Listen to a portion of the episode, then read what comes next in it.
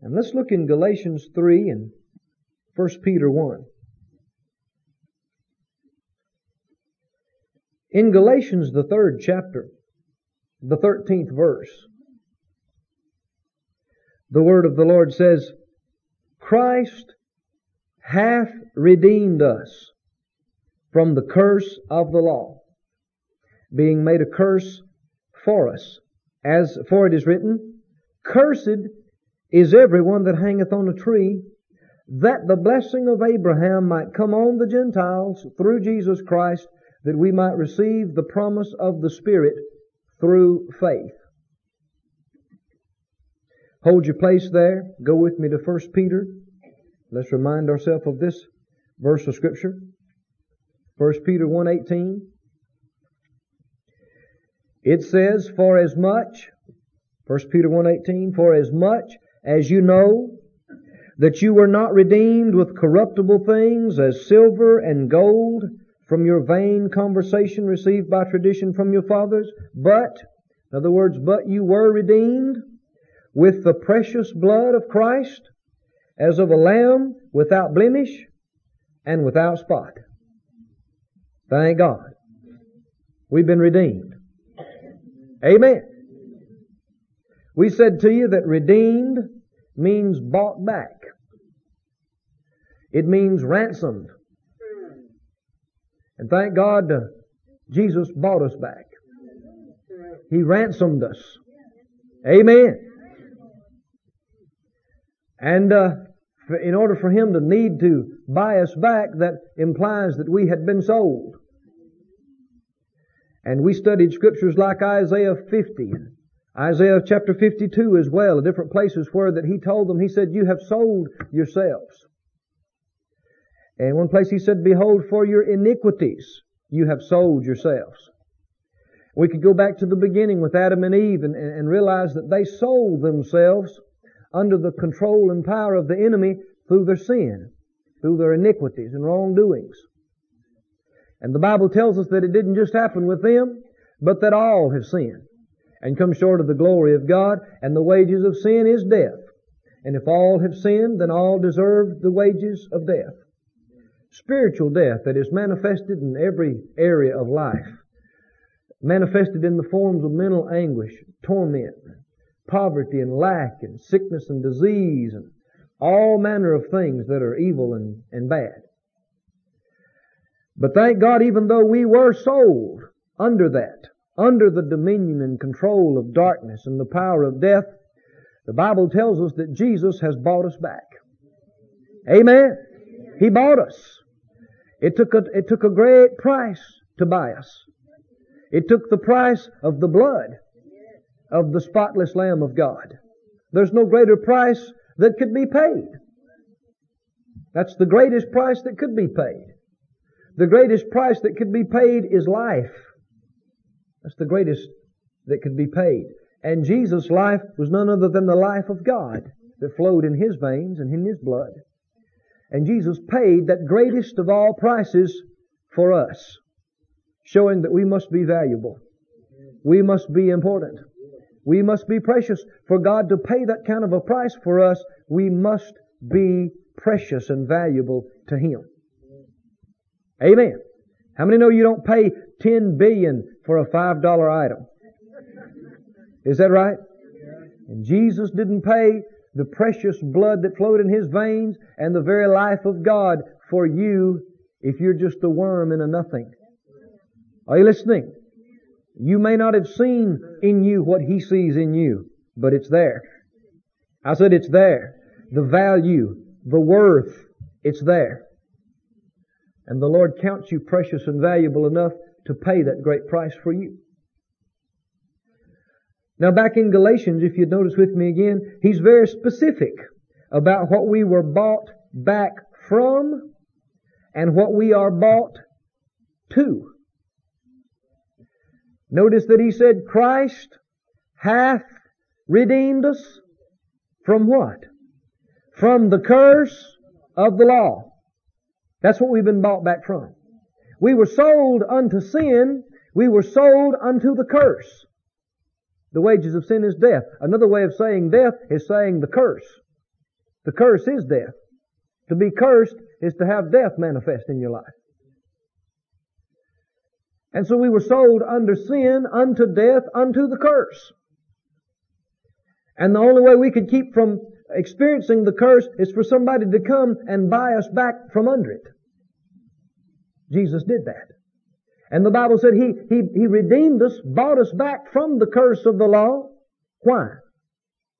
So that the blessing of Abraham might come on the Gentiles, that we might receive the promise of the Spirit. There is no greater blessing than God's own Spirit. All the blessings of God are summed up in saying that you have the Spirit of God. All that God is, is in His Spirit. Amen. And His Spirit is in you. Oh, thank God. Thank God.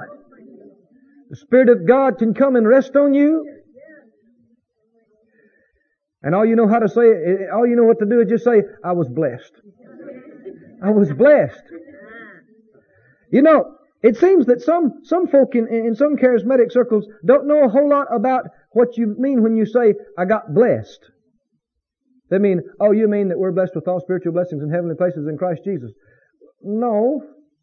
That's true, but that's not what we're talking about. You can be blessed just experiencing the presence of God. Amen. Somebody said, well you, well, you mean a feeling? Well, yes and no. Amen. Uh, you, your flesh can be affected by the presence of God, uh, but it's also a sense and an inward joy. Amen. Not just a physical thing, but a spiritual blessing. I'm telling you, friend, the Holy Ghost can, can come and get in the chair with you. and move on your soul. And bless you. Somebody said, well, what's, what's wrong with you? I'm just blessed. Just, just blessed. Now I know some people, they, they think that sounds weird. That sounds, uh, he's talking about some strange experience. And, and if folk think like that, you wonder, well, dear Lord, don't you even know what being blessed is? Amen. I grew up Pentecostal. And Pentecostals knew about being blessed. In fact, they're almost one tract. They all came to church to get blessed. and I mean, that's not altogether wrong. But you need to come with other things in mind besides just you getting blessed. You just want to see the will of God done and you want to see other people get their needs met. Amen.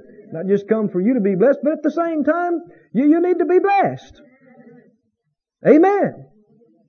God ordained that we be a blessed people, not a cursed people. Now the Bible said we've been redeemed from the curse of the law. And uh, in order to, to know exactly what that means, you'd need to go back to the law, to places like Leviticus 26, places like Deuteronomy 28, and read that and study what the curse of the law is. Because the Bible said we've been redeemed from it. And you know, you need to find out what you've been redeemed from. Because if you don't, then you may not enjoy the privilege. Well, you won't enjoy the privilege. Let me give you an example. What if somebody, you know, felt impressed to buy you a new automobile. And uh, they came to bring it to you here. And parked it out here in the front where you could look through these front uh, windows here and see it. And you were out there in the lobby after the service and you see this new automobile. And boy, it's just like you like. I mean, it's exactly, I mean, if you'd have went and looked through all the models and, and, and, and choices uh, that's exactly what you'd have picked out. I mean, it's just to the T what you would want. But, but the individual has not gotten inside yet to tell you that this is your car. And so you might stand there and look out the window and marvel at the car and think, well man, isn't that nice? Isn't that sharp? Boy, I'd sure like to have something like that. But you don't know it's yours. Right? An individual could come to steal this car. And you know, some professional uh, auto thieves, uh, it doesn't take them a long time to get in. It almost looks like they have the key or whatever, you know. Just walk up there and, and do a thing or two and get in the car and get ready to start it up. And you might just stand there and watch and say, well, lucky guy. He's, that's, that's the guy that car belongs to, I guess. And watch him drive off with your car. And never, never raise a hand, never say a word. Why? You didn't know it was your car. See, if you don't know what belongs to you, you're not going to stand up for it. And the devil can come and rob you of your blessings and steal things from you. You won't raise a hand to resist him because you didn't know it was yours. Friend, the blessings are yours.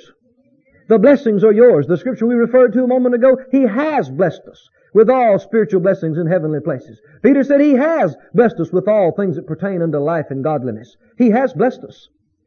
The curse is not ours anymore. Jesus took the curse. The blessings are ours. You've gotta find out what blessings are yours. Healing is one of the blessings that's yours. It's yours. You've gotta know it's yours. And if anything tries to steal it, you've gotta stand up for your rights. And you have to resist any attack on your body to, to rob you of the blessing that is rightfully yours. You ought to be healed. I said you ought to be healed. Amen. Why? Because Jesus bought your healing and paid for it. Amen. Then you ought to enjoy it. Is that right? I mean, you know, if, if, if I was going to do something for you and, and I knew that you were going to come through this certain store or certain place at this certain time and I knew you were coming through there and so I was there ahead of you and I picked out something for you and I said, well, I, I want, I want them to have this. And I told the, the clerk and the people there, I said, uh, I want you to put this aside for so and so. They'll be here this evening or whatever. And I paid for it in full. And I said, you give it to them. Now, if you go there and they try to give it to you and you don't take it or they forget to give it to you or whatever the case might be, how's that going to affect me? Anybody know at all? That's not, that's not going to make me feel very good, is it?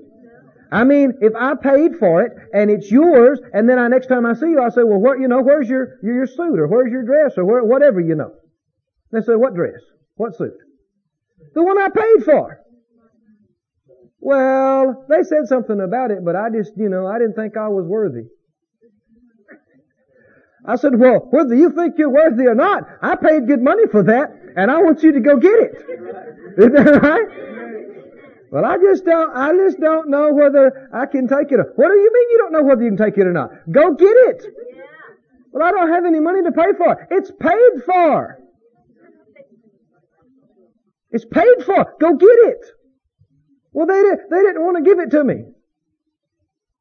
Well, whether they want to give it to you or not, you go and you tell them it's yours. Check the papers. It's paid for. It, they're supposed to let you have it. Isn't that right? Well, friend, did Jesus buy anything for us? Did He pay for anything for us? It belongs to you. It's, it's not like, you know, that if you plead and beg long enough that God might see fit to, to do a little favor for you. He has already bought your healing and paid for those blessings and you ought to have them. You ought to enjoy them. You ought to. Remember what Jesus said concerning that woman that had the spirit of infirmity for 18 years?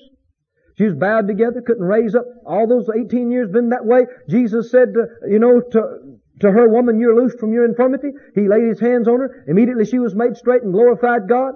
And the ruler of the synagogue answered with indignation because Jesus had healed on the Sabbath day. And, you know, he, Jesus finally told him, you hypocrite. Doth not each one of you on the Sabbath loose his ox ass from the stall and lead him away to watering? And ought not this woman, being a daughter of Abraham, whom Satan hath bound, lo, these 18 years, be loosed from this bond on the Sabbath day. Jesus said the devil had bound her all those 18 years, and he said she ought to be loosed. She ought to be. Ought to be. Hear the words of Jesus. Ought to be. Ought to be. I'm telling you, friend, every Christian, every Christian ought to be healed. Ought to be. Ought to be. You know, ought is from the word owe to owe you do a little research on the etymology of the word, it comes back to, to owe. What does it mean? Does it mean that healing is owed to you? Yes. Not because of what you have done though. Healing is owed to you because of what Jesus has done for you. Just like salvation and remission of sin and forgiveness and blessings of all kinds are owed to you. Why? Not because of your works. Not because you deserve it because of your own merits, but it is owed to you because Jesus has bought it and paid for it. It belongs to you. Now the devil will lie to you. The devil will resist you, try to keep you from getting what is rightfully yours, try to keep you out of the blessings that have already been purchased and paid for with the precious blood and body of the Lord Jesus Christ. But you find out you make sure you know in your own heart that these things are yours. Nobody can talk you out of it. It's yours. You're going to have it. You gotta make up your mind. Whether anybody else enjoys theirs or not, you can't control that. You understand? But you can make up your mind, Jesus got it for me, He bought it for me, I'm gonna have mine. Amen. Not because I'm something special, it's just I know that He bought it for me and I'm gonna have it. Amen. And you boldly appropriate what is yours. And you boldly and steadfastly resist any effort of the enemy to rob and steal from you. Can you say amen? amen? Now we know healing is one of the blessings that belongs to us. Because according to Deuteronomy 28, we saw statement after statement that referred to physical problems. Didn't we? We've studied the last couple of days. If you weren't here and interested, your tapes are available. But we, we saw where disease after disease, and tuberculosis and wasting diseases, problems in the knees and problems in the legs, fevers, inflammations, uh, tumors, boils, cysts, allergic problems and skin rashes of all kinds and I mean you you name it all kind of things. Genetic problems. He went on to say every sickness every disease. These are part of the curse of the law. Like we said we went over those in detail if you're interested tapes are available of the teaching but what we're saying is all these things are part of the curse of the law and what's the good news we've been redeemed we've been redeemed We've been redeemed from the curse of the law. I'm telling you, I thought a few moments when y'all were singing that, I thought some of these people believe this. Redeemed! Redeemed! Redeemed by the blood of the Lamb. Amen! I tell you, y'all sing it a bunch different today than you did on Monday. I tell you that right now. I hear conviction in some voices. Amen! Because that's what the Word will do for you, isn't it? You hear the Word, and faith comes by hearing of the Word. And now it's not just an old song that Grandma used to sing. It's a living truth in your soul. Makes you want to shout, I'm redeemed! Hallelujah! And see, when, when, when it gets real to you like that, that's when it works for you. That's when it works in you. You shall know the truth, and the truth shall make you free. Oh, glory to God. Glory to God. Amen. Something to get happy about. Something to shout about. I've been redeemed. Don't have to be sick. Don't have to be. Don't have to die prematurely. No, don't have to. Don't have to be incapacitated, infirm, afflicted. Don't have to be. Don't have to be. Somebody said, yeah, but, yeah, but you've been a sorry rascal. You've sinned and you've done this and you've done that. Well, even if you have, Jesus paid for it. He took the penalty. He paid the price for your sins. We don't have to try to pay for our sins. Jesus paid for the sins. We're free. We're redeemed. We've been ransomed. Bought back. Free, glory to God. Free, free, free. I want us to talk further today about that exchange and about how it actually happened that we got redeemed. We, we've already talked some about uh, the, a little bit about the price that was paid, and we've talked about exactly what we've been redeemed from. But I want us to be more specific and go into more detail about how that exchange was made.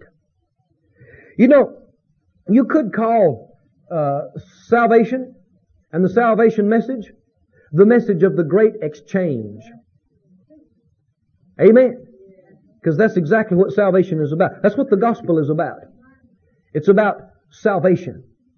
It's about the exchange, the great substitutionary work of the Lord Jesus Christ. Now you, you'll see it all the way from the beginning of the Word of God. You'll see it in the types and shadows of the Old Testament. Again and again, when God would talk to them about their offerings and about their sacrifices, there was substitution. An innocent being offered for a guilty. A clear passage to see this is over in Leviticus. Let's go look at it. Over in Leviticus, I believe it's about chapter 16 or so. Yeah, Leviticus 16. Turn there with me if you would. Let's look at it.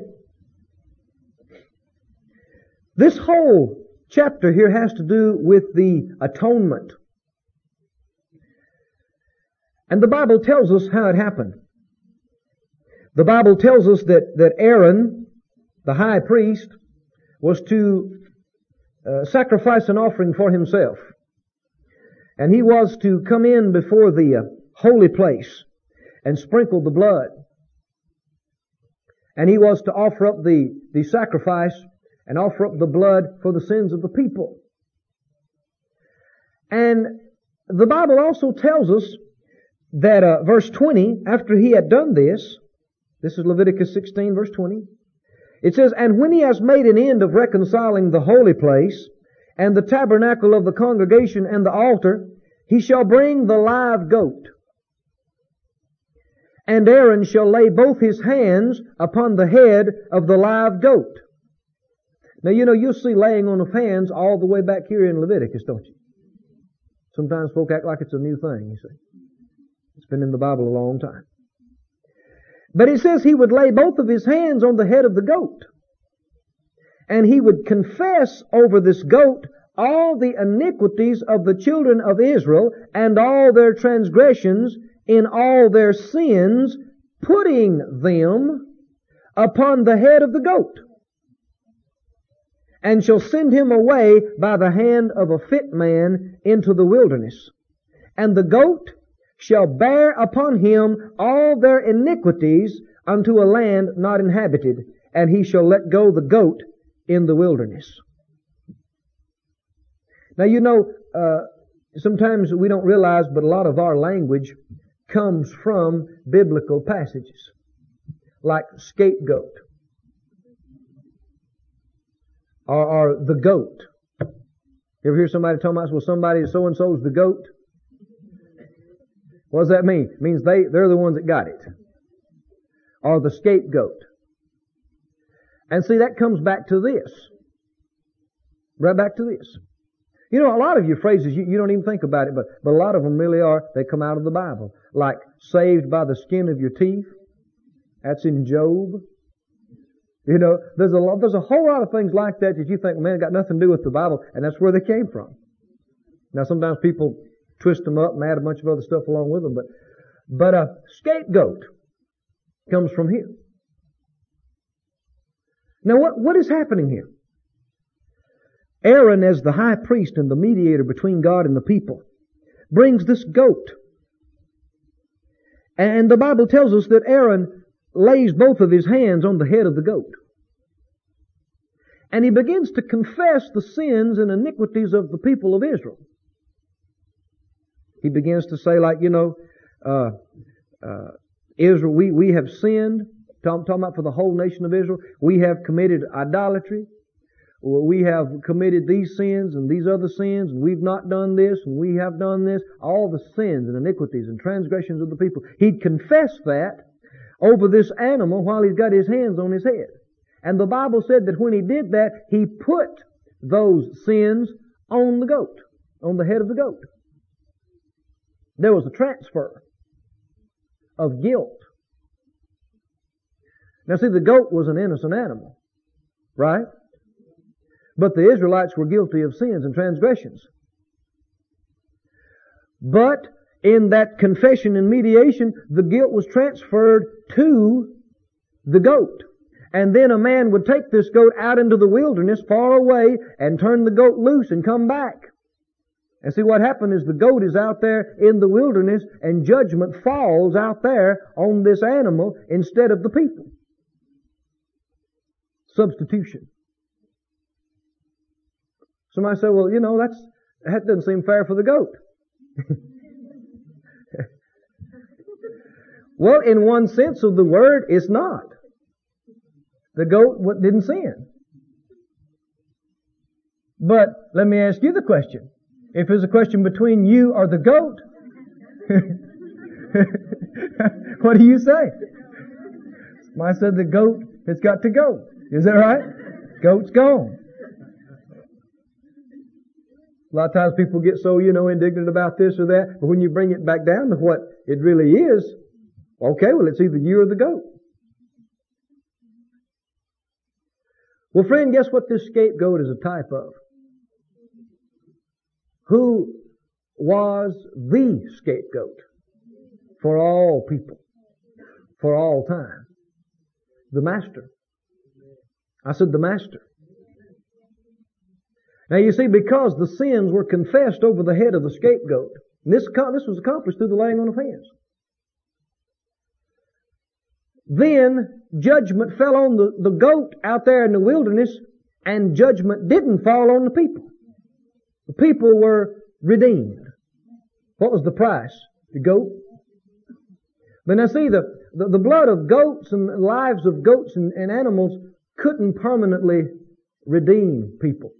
They had to do this all the time. So they were doing this constantly. Isn't that right? And that was, that was uh, showing that it hadn't been taken care of yet.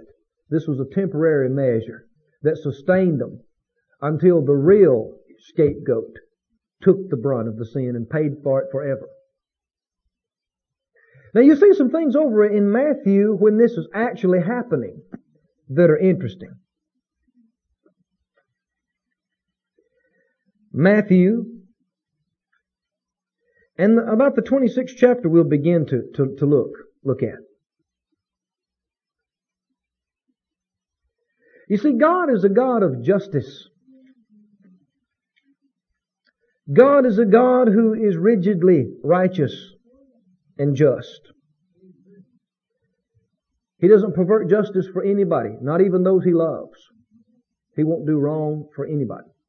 He won't pervert justice for anybody. And I'm glad he won't. Because if he would, he wouldn't be the God I know and love. Is that right? I don't care whether, whether it concerns you. No matter how much he loves you, he won't pervert justice for you. Justice has to be met and satisfied. And the wages of sin is death. That's how the, the, the debt of sin is paid. Through death. And there's no way around it. That's decreed of God. No way around it. If you sin, you die. No exceptions. No exceptions to the rule. If you sin, you die. Oh, but thank God, the Lord made this allowance that someone else could die for you and pay the price instead of you. Amen. Justice had to be satisfied. Amen. The penalty had to be paid. But thank God it could be paid by another instead of us. Amen. That's why we ought to sing His praises all the day long. That's why, that's why His love should be the theme of our song. Because He so loved us that He came and gave Himself for us and died for us. He paid the price that had to be paid. That's why when Jesus in the Garden of Gethsemane, when He prayed, Father, if it be possible, let this cup pass from me. That's why the Father didn't tell Him, okay, we'll do something else, because there was no other way. No other way that you and I could be free.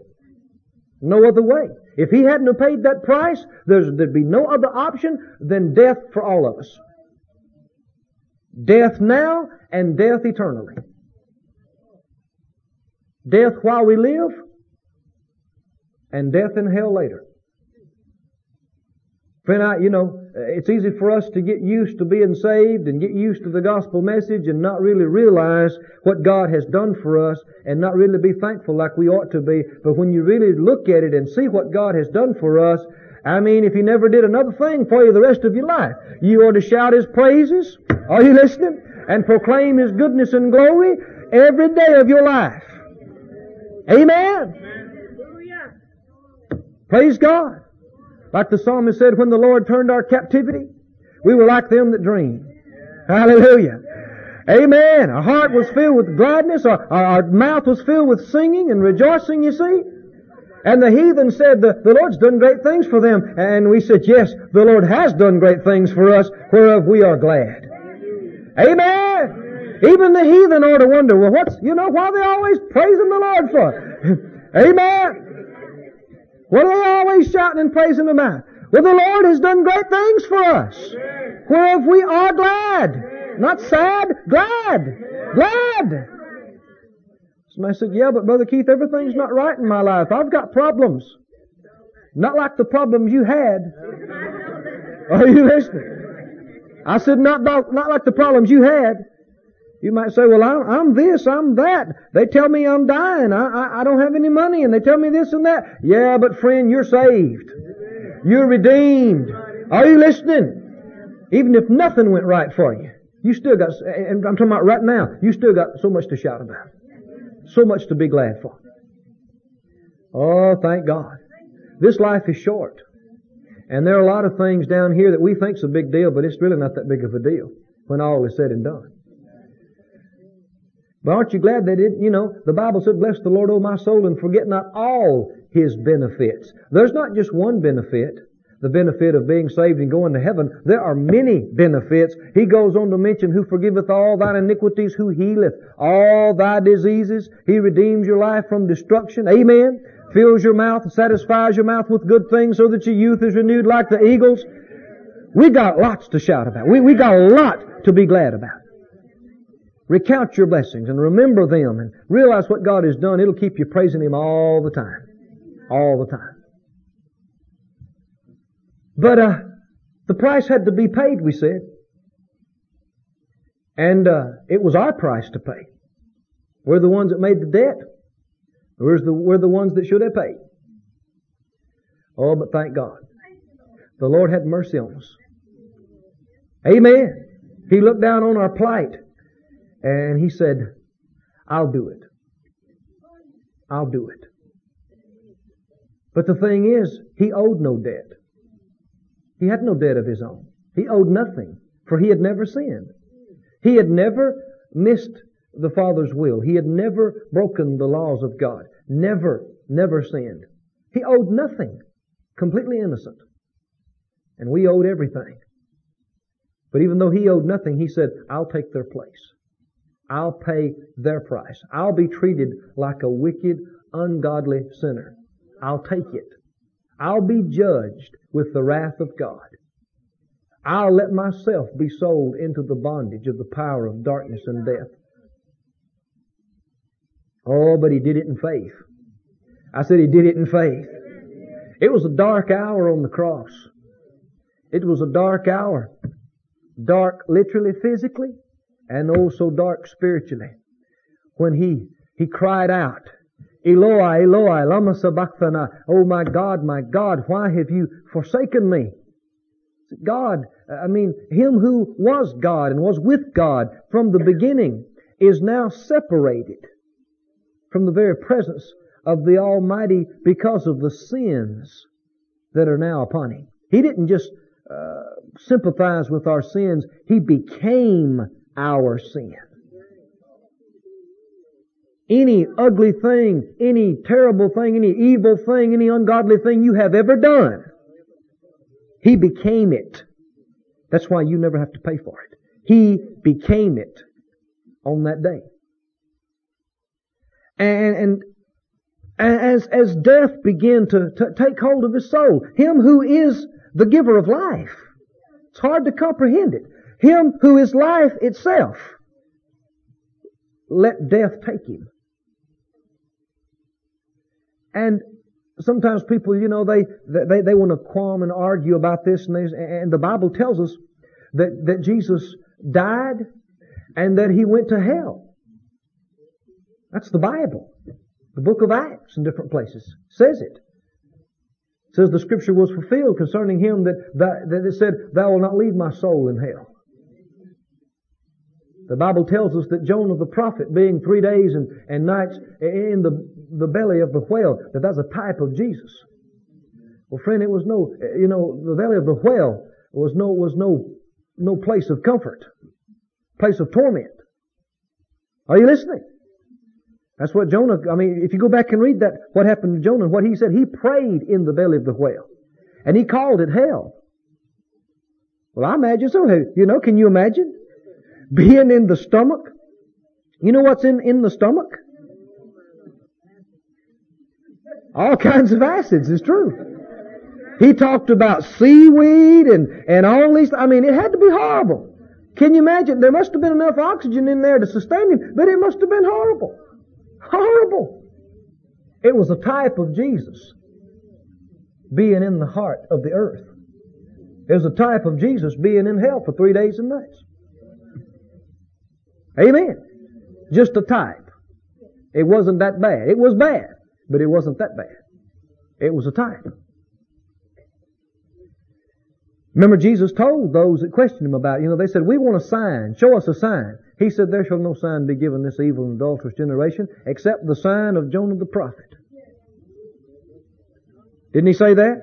He said, for like Jonah was three days and nights in, in, the, in the belly of the great fish, so shall the Son of Man be three, three days and nights in the heart of the earth. And some folk you hear them say, well, now I just don't believe that. I just can't accept that. I can't believe that Jesus went to hell. Well, we're back to the scapegoat. Are you listening? You sinned.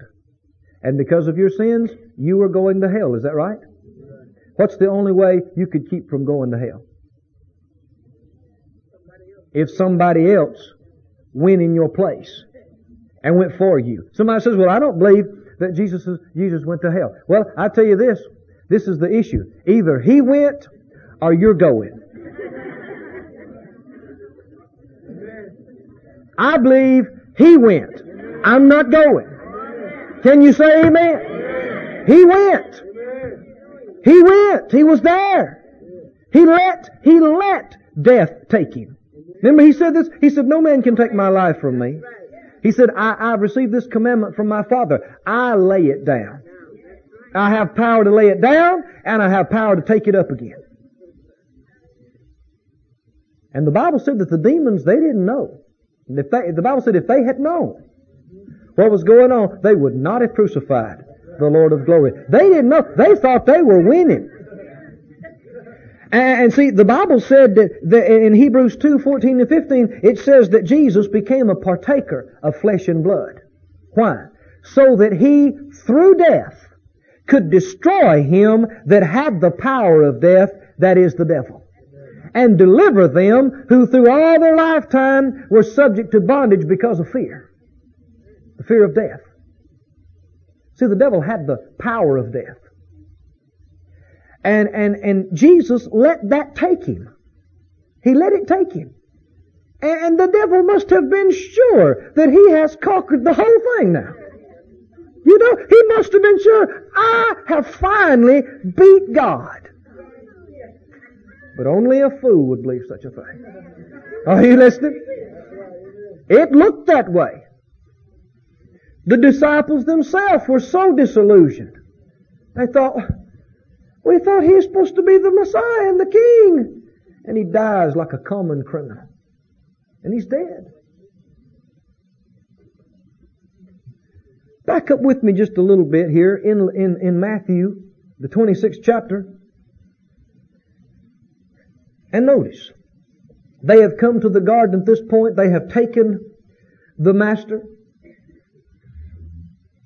The Bible said here in verse 50 that, you know, verse 49 that Judas had come and, and kissed him. That was a sign that he was the one they were to take.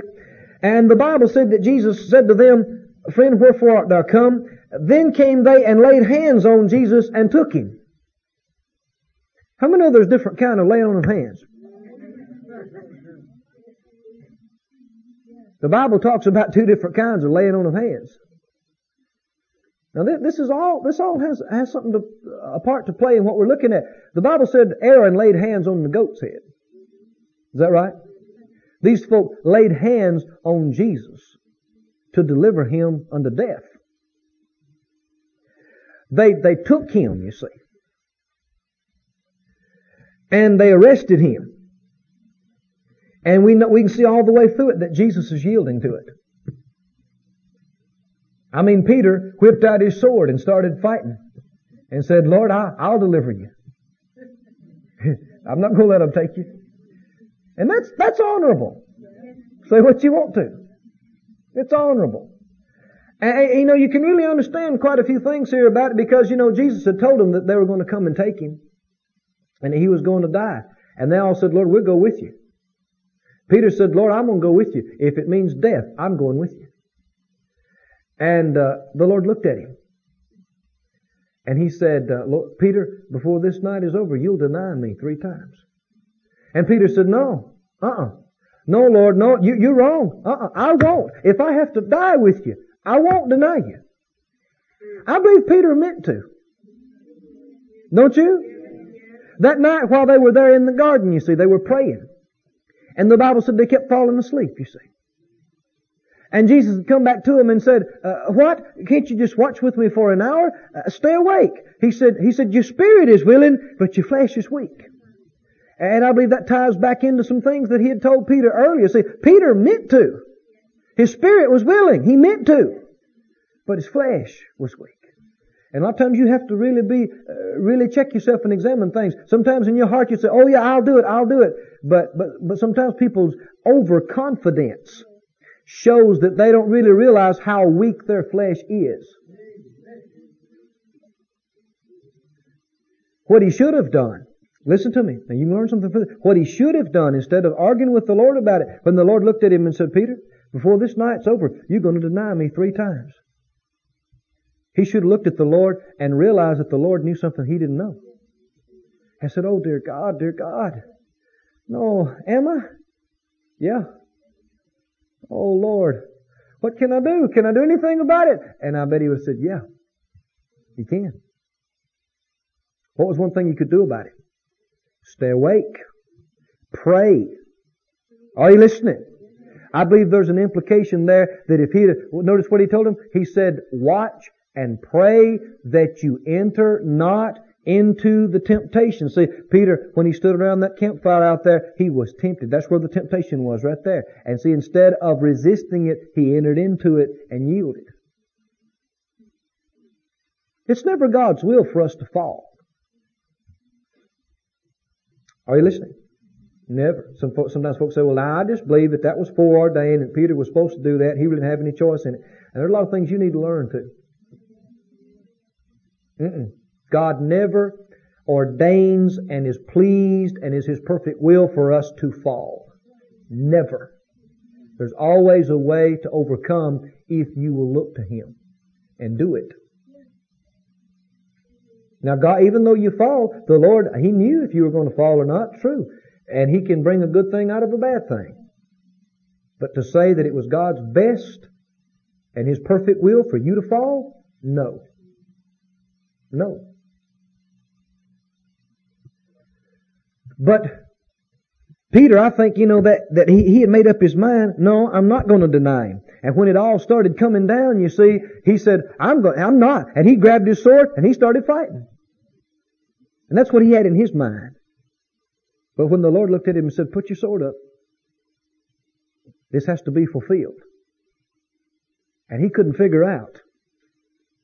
And that's why they all ran, because they, they saw that Jesus is not resisting this. Jesus is giving in to it. He's going with this. And that's why they all ran away. But I want you to notice something here over in the, in the uh, 27th chapter though after that they had abused him and, and all these things on this next uh, morning when he's standing before Pilate. And uh, the Bible tells us that uh, as he stood before him, that verse 20, Matthew 27, 20, it says, The chief priests and the elders persuaded the multitude that they should ask Barabbas now see, the Bible said that this man Barabbas was a murderer. And there was a, a, a, a custom on this particular time of the year and this particular feast that uh, the leaders would release to them one individual that was incarcerated, whoever they chose. And so this individual Barabbas was there. And Barabbas is a criminal. I mean, he's committed murder in an insurrection. Murder. And uh, the Bible says that when he, when Pilate began to say, well, what, why should Jesus be crucified? Why should he be crucified? He's done nothing wrong. What's his crime? And they said, give us Barabbas. And he said, well, what am I going to do with this, with the Christ? They said, crucify him. Now I want you to try to imagine yourself in Barabbas' shoes for a moment. Picture yourself. It could have very well been, uh, it had to have been at part, some, some point in, in here that Barabbas heard these things. It could have very well been that the, the place where he was held was nearby and he could hear the crowds. Now, put your, you, maybe, maybe couldn't hear all of it. But he can hear some things wafting from the crowd. There's a big crowd in the street, you see. And we know two things they shouted. And that would have been the two things he heard the loudest. One thing Pilate said, who, which one do you want? And they all said, Barabbas! Barabbas! Give us Barabbas! And he thought, Barabbas, that's what they're calling my name. Boy, he's, he's straining, trying to, trying to see through, through a bar somewhere. Barabbas. And then Pilate said, well, what about the Christ? What do you want me to do with him? And they all started yelling, crucify him! Crucify him! He might have thought, oh God, oh God, crucify! All he heard was Barabbas and crucify him. Could have been. Possibility. And he might have been sitting there in terror. Oh God, oh God. I gotta die crucified. But I want you to notice what the Bible said here and notice how it words it. It's all important.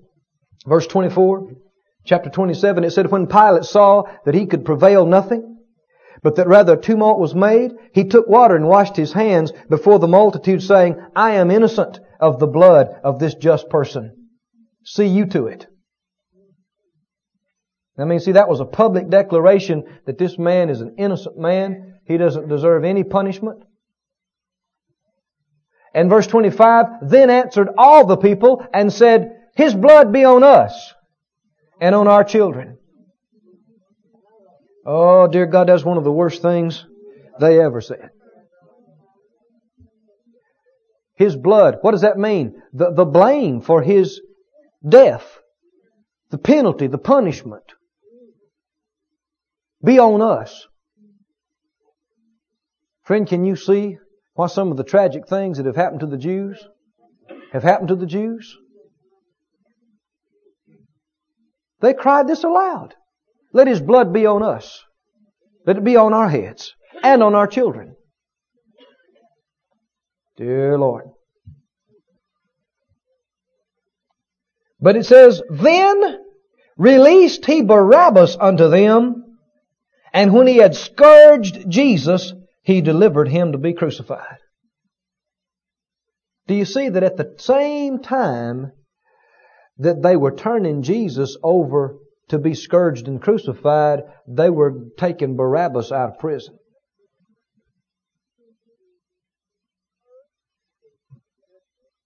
Barabbas was a murderer. He should have died. He should have been crucified under the laws of his time. Just like today we have the gas chamber or the electric chair, they had the cross. And he was a murderer. He, he was rebelling against the government, trying to overthrow things, insurrection, and killed people in it, needlessly probably. Murder. He deserved to be crucified. And when they came and got him, I don't know if he had heard the whole story or not. He might have been trembling. He might have, be, he might have been scared silly. And they came dragging him out. And he saw a cross. And he saw all those things and he thought, oh, this is it. This is it.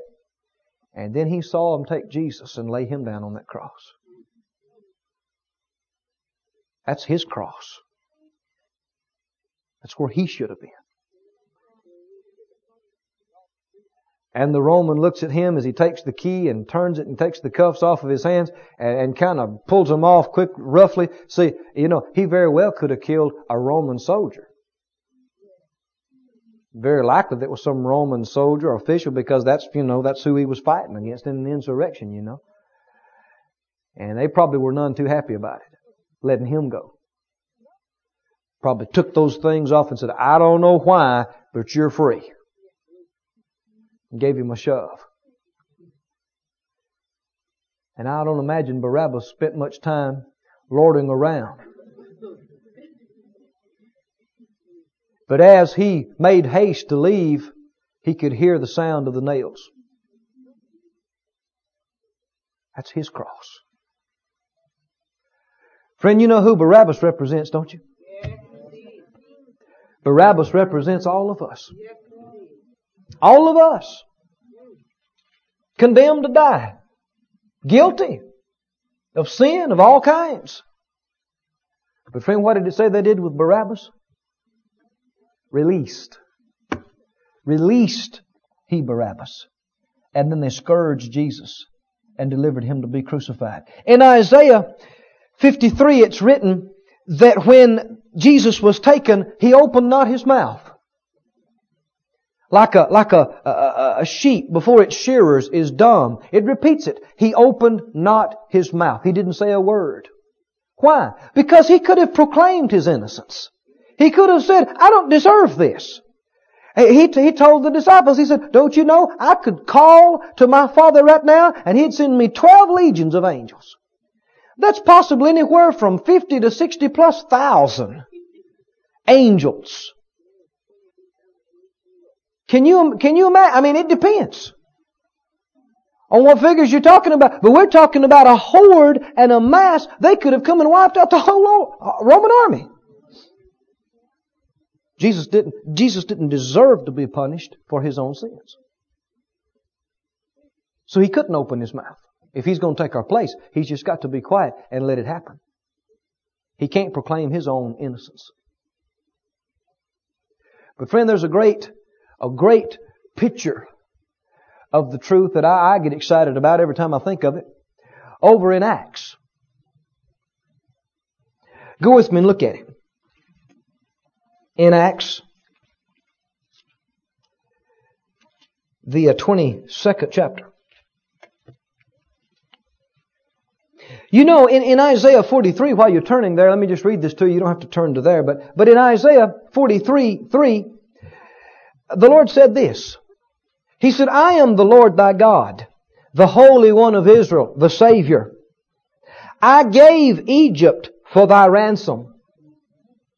I gave Ethiopia and Seba for you, since you were precious in my sight and I have loved you. Therefore I will give men for you and I will give people for your life. Do you, do you see what he's talking about here? Ransom. Exchange. Them being given instead of you. And there's, there is, there's a whole bunch of things we could talk. We could go back to, he said, I gave Egypt for you. See, Egypt lost their firstborn sons. And at the night of the Passover is when it happened. And none of the firstborn of the Israelites died. Judgment fell on the enemy instead of them. And the thing was, not because they had lived a perfect life, they had committed all kind of sins, but because they had applied the blood. The judgment didn't fall on them, it fell on their enemies. Now, the Bible said that by Jesus' stripes we were healed. How many believe that? When he says by his stripes, what is he talking about? He's talking about the scourging. Isn't that right?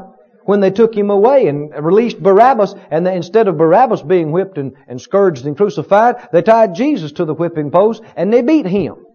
They whipped him, scourged him, like a criminal. He didn't deserve that. And you see, that, that whipping is a type of the curse. The, the curse is spiritual retribution and punishment for breaking God's laws. It's manifested in many, different ways, including sickness and disease. And so when Jesus was whipped and scourged, you could see that outwardly he was whipped, but spiritually, the Bible tells us that, that God put him to sickness, that God laid on him the iniquity of us all. The source of sickness and disease and mental anguish and torment, that's what Isaiah 53 is all about, where it says, Surely He bore our sicknesses and carried our pains. He was wounded for our transgressions. He was bruised for our iniquities. The chastisement of our peace was upon him, and with his stripes we are healed. What does that mean? It meant he was beaten. so that we wouldn't have to take the beating. Did you know that, that, that sickness is a beating? Sickness is a whipping. It's judgment. It's a curse. And there are other things that are, that are whippings and curses. Poverty is a whipping and a beating. Mental anguish and torment is a whipping and, and a scourging. And the Bible tells us that when they took Jesus and they tied him to that, that, that scourging post, Isaiah said he opened not his mouth. They beat him and he opened not his mouth. Didn't say a word. He just, he just stayed there. He let them do it, though he deserved not one stroke. Why was he doing it? For us. For us. But now notice this. This is years after the resurrection, after the day of Pentecost when Paul has been saved and being used of God as an apostle, going and preaching the good news everywhere about Jesus, the great substitute, the great exchange. And he got to this one place, got to uh, Jerusalem, and they didn't want to hear the message. They wanted to kill him. And there was such a commotion that the, the Romans came to stop it. And, and the Bible said that they, they were trying to pull Paul apart. And the Romans took him and got out of the crowd and calmed the situation down. And as they took him back to the castle, you see, they took Paul down. He's in custody of the Romans. And verse 24 of, of Acts 22 says, The chief captain commanded him to be brought into the castle and bade that he should be examined by scourging. Now, that's the same thing he did with Jesus, right? Scourged him. Now, this examined here uh, what, what we're talking about here is torture. They're going to ask him some questions. Then they're going to beat him a while. Then they're going to ask him some more questions. And they're going to scourge him and beat him a while until they get the kind of answers they want. And, and we're told by historians and what have you that sometimes people died from the scourging alone. But they wanted to try to find out what you know, why this commotion had arisen. They figured he was the cause of it he did something wrong, you see, and so they're just gonna beat it, beat it out of him. Verse 25 though. And as they bound him with thongs, so they begin to, uh, you know, they, they had some kind of a whipping post or something, and they, they bent him over and begin to tie his hands to it and tie him around it. As they were doing that, Paul said to the centurion that stood by, he said, Is it lawful for you to scourge a man that is a Roman and uncondemned? And the centurion, when he heard that, he went and told the chief captain. He told his superior. He said, uh, uh, you, you better take heed what you're doing because this man is a Roman. And the chief captain, I mean, he got, came out of his office or whatever and came right to him and he said, uh, tell me, are you a Roman?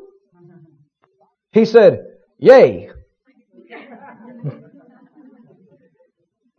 and the chief captain answered, with a great sum obtained of this freedom. And Paul said, but I was freeborn. Then straightway or immediately they departed from him which should have examined him, and the chief captain also was afraid after he knew that he was a Roman, and because he had bound him. This is interesting. Amen. You see, they, they, they took Paul, and I mean, I mean, these big, strong Roman soldiers, and they grabbed him and they threw him up against that post, and they took a leather strap or something, and they're tying his hands, and they maybe tore the shirt off of his back, and here's a great big guy over here, he's the whip man. He hadn't had anybody to whip in several days, and, and he, you know, he's, uh, he's itching, you know. And I mean, he's, he, he's ready, you know. He's, he's really gonna lay it on this guy. That's just his job. He just whips people. They just show him who to whip, and he whips them. And he's ready. And, and as they were tying him to the whipping post, remember they tied Jesus to that whipping post. And when they tied him, what did he do? Opened not his mouth. Didn't say a word. Just let them beat him and beat him and beat him and didn't say a word. He's innocent, but he didn't say a word. But Paul, when they tied him to the whipping post, before they ever got started with the beating, he looked around, he said, Hey, is it lawful? Is it legal for you to whip a Roman uncondemned? There's been no trial. I haven't been convicted. Haven't been proven guilty. Can you do that? And he said, well, just a minute. Wait just a minute. He went and he told his, his superior, he said, uh, you better watch what you're doing. This man's a Roman. Now see, the Romans highly magnified citizenship. Oh man, if you, if you were a citizen of Rome, you had rights. Unalienable rights. Among those rights, you had a right to a trial. And you had a right to appeal decisions, even up to Caesar. Paul used that too. Do you remember that? I mean, he used it, didn't he? He knew his rights as a Roman citizen, and, and he, I mean, they were, they were talking about some things at one point, and he said, you don't have any right to turn me over to the Jews. I appeal to Caesar. And the Bible said that the, that the man's counselors turned and they all whispered and he looked at them, asked them, and they said, hey, he's got the right. You gotta let him do it. And so he came back and he said, well, you've appealed to Caesar? To Caesar you'll go. And that was God's way of getting the gospel preached to Caesar. Amen. But do you understand that Paul knew his rights as a citizen of Rome? He stood on those rights. He spoke up. And he said, have you got a right to do this to me? The man came back out. He said, uh, tell me. Paul's all bent over, you know. He said, tell me, are you a Roman? He said, yea. I bet he was glad to be able to say, yea. Don't you think he was glad? Yes, yes, yes. And the man looked at him and said, it cost me a lot of money to get to be a Roman. Now see, you could, there's several different ways you could be, become a Roman citizen. You could, uh, of course, if your parents were Romans, you're born to Roman parents, you're Roman. If you are a soldier and did some great act for the army or for the government, uh, you might be given citizenship. Or if you had a lot of money and you just make a, a, a sizable contribution to certain places, you could, you could get to, to be a citizen. And that's the way he said he'd become a citizen was through this large money. But Paul said, yeah, but I was freeborn. I was born that way. I was born that way. And the Bible said immediately, they that were about to scourge him, they, they departed from him. They untied him and they backed off from him. They said, sorry, Mr. Paul, uh, we didn't realize you were Roman.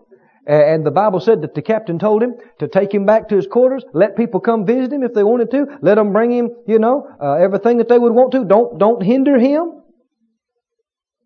And later on we find out that they even sent a guard with him of many troops and horses to escort him to a certain place to see to it that he wasn't ambushed along the way. That he got to a certain place safely. Why? Because he was a Roman citizen and he spoke up for it.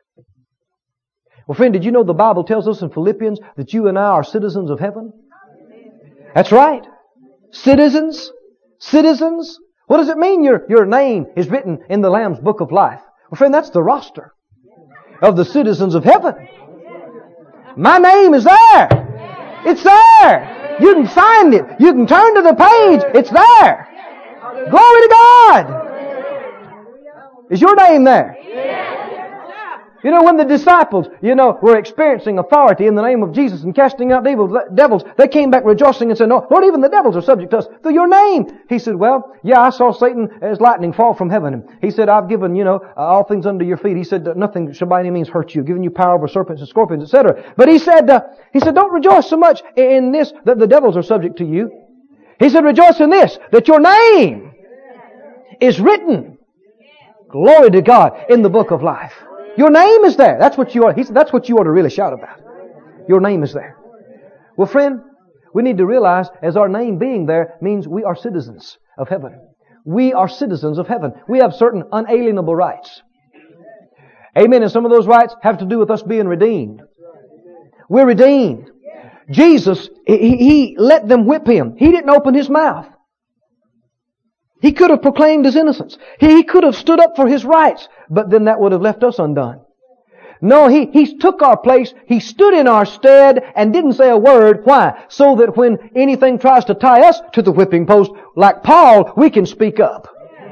When the devil tries to strap you to the whipping post and beat you and whip you with sickness and whip you with poverty and whip you with mental anguish and whip you with diseases of all kinds, I mean, before it even starts good, you should turn around and say, hey, Wait a minute. Is it legal? Mr. Devil, is it legal for you to put this on me and work this in my body? I'm a citizen of heaven. I am redeemed. Jesus paid the price for me.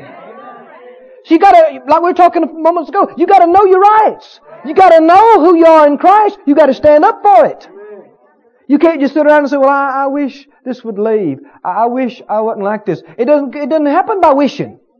You, you got to know that it belongs to you. Healing belongs to you. The devil has no legal right to work that disease in your body. He has no legal right to destroy you financially. He has no legal right to destroy you mentally or emotionally. He has no right. Don't you just stand there tied to the whipping post and let him beat you senseless day after day with these things. Don't let him do it. Don't just sit, sit there silent. Jesus was the one who took it silently so you could speak up. Amen. The Bible talked about them overcoming the accuser of the, of the brethren, and how did they do it? They overcame him by the blood of the Lamb. That's what bought us. That's what bought us. And by the word. The word of their testimony. You gotta testify. You gotta testify. You might say, well, yeah, but you know, I, I, I guess I, maybe I do deserve this. No, I don't care what you've done. I don't care what you've done. You don't deserve it. Why? Jesus paid it. Jesus didn't deserve it, but He took it. Jesus didn't deserve it, but He took it. Yeah, but I've lived this way and I've done this and I've done that and, and I guess I just deserve to have this. Only if you won't take advantage of what Jesus has done for you. No sir, no ma'am. You don't have to take it. Some people, they've been tied to the whipping post for a long time. They've been having the stuff beat out of them, you see. I mean, just whipped and scourged and whipped and scourged and sickness and disease and poverty and lack and weakness and pain and curse after curse after curse. Friend, you need to raise up your head. And you need to look around like Paul and say, hey, is it legal for you to do this? No, that'll bother the devil. You know what happened when Paul said that? Do you realize what happened? I mean, they're in full stream of, of, of scourging him immediately. And when he said that, they stopped. And he went to his superior and told him.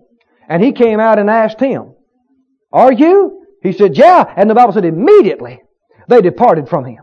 Immediately they departed from him. See, the devil is taking advantage of Christians all over this place that don't know who they are, don't know their rights, don't know that they're redeemed, don't know that Jesus already paid the price. And he lies to them and tells them, well, you've done this and you've done that, you've been a bad Christian, you've been a bad person, you deserve to have this. And so they take it. They take it. They let it happen. Rise up. Rise up knowing that the price has been paid. You do not have to pay it. I've been redeemed. I don't owe. I don't owe that. I don't have to pay through, through being sick, through being poverty stricken, through being defeated. I don't have to pay it. Jesus paid it. I'm free. That captain looked at him and said, it cost me a lot of money to get these rights. Paul said, yeah, but I was freeborn. We can say the same thing. How'd you, how'd you get to be such a, such a royal citizen of heaven? How'd you get to be a redeemed, bought back individual who owes nothing for this. How'd you get to be like that? Born that way? Born that way? Born again? Born free? I didn't work for it. I didn't pay money. I didn't merit it with works. Born that way. Freeborn. Freeborn. Freeborn. Oh, glory. When the devil starts tying you to the whipping post of problems, starts trying to beat you with sickness or disease or poverty or lack, you better stand up immediately. Don't you, don't you take it for a minute. Don't you take it for a day. Don't you take it. You rise up. You speak out. Tell the devil emphatically, devil, you have no right. You have no right. Yeah, but he'll tell you, yeah, but you did this and you did that. I don't care. Jesus paid that. You have no right. So you got to know that he has no right. You got to know it, and you got to say it strong and bold. He has no right. You have no right. Did you get that in your spirit, friend? He has no right. No right, no legal right before the throne of God. No legal right. He knows that, but he's hoping you don't know it. The devil knows that. Oh, the devil knows that. He knows that he does not have a legal right to, to work the curse in your life. He knows that. But he'll do it anyway if you don't know your rights and stand up for them. Oh, friend, we need to let it dawn on our hearts. We are royal citizens of heaven. And we have rights. We have a right to be blessed and a right to be free from the curse. We have a right. We have a right. And I'm telling you, when you know your rights and you stand up for them and you speak out for them and claim them and resist anything that would try to rob you from them, all heaven stands ready to back you up. The Holy Ghost stands ready to confirm it. The angels of God stand ready to back it up. I'm telling you, that's all heaven's waiting on. All they're waiting on is for you to rise up and say, no you don't, devil. No you don't. I resist you, command you to stop. You have no right. You have no legal right to do this in my, in my body, in my life, in my mind. You, you have no right. When you do that, you set heaven's forces in motion on your behalf. And that's why the Bible says when you resist the devil, what does he do? Please, why? Why didn't he argue with him fuss with about? He already knows he doesn't have a legal right. He already knows that. And when he realizes that you know, there's nothing left for him to do. He just has to leave. He just has to. Because he knows that heaven backs up your rights as a citizen of heaven. He knows that. And he's not about to challenge that across that. But as long as he can keep you in the dark, and long as he, I mean, if he ties you to the post and you don't say anything, he thinks, well, so far so good. And he starts wailing on you and beating you and you don't say anything. He's laughing. He thinks, oh great, great. They don't know. And so he beats and beats and beats and beats and he'll never stop beating. It only gets worse. And the sad thing is, so many people are just silent. They're just thinking, well, you know, things happen.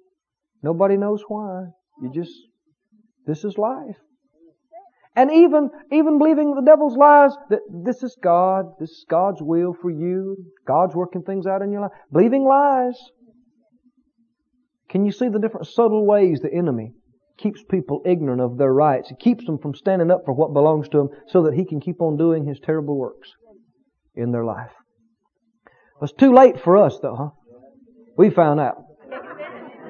Too late for him to deceive us anymore. We, we've already found out. The devil didn't want you to know that, but too late! You already know it! Amen! This ministry has been brought to you today free of charge by the partners of Moore Life Ministries and Faith Life Church. If you would like to help send this word to others at no charge, you can become a word sender today. For more information, visit our website at moorelife.org.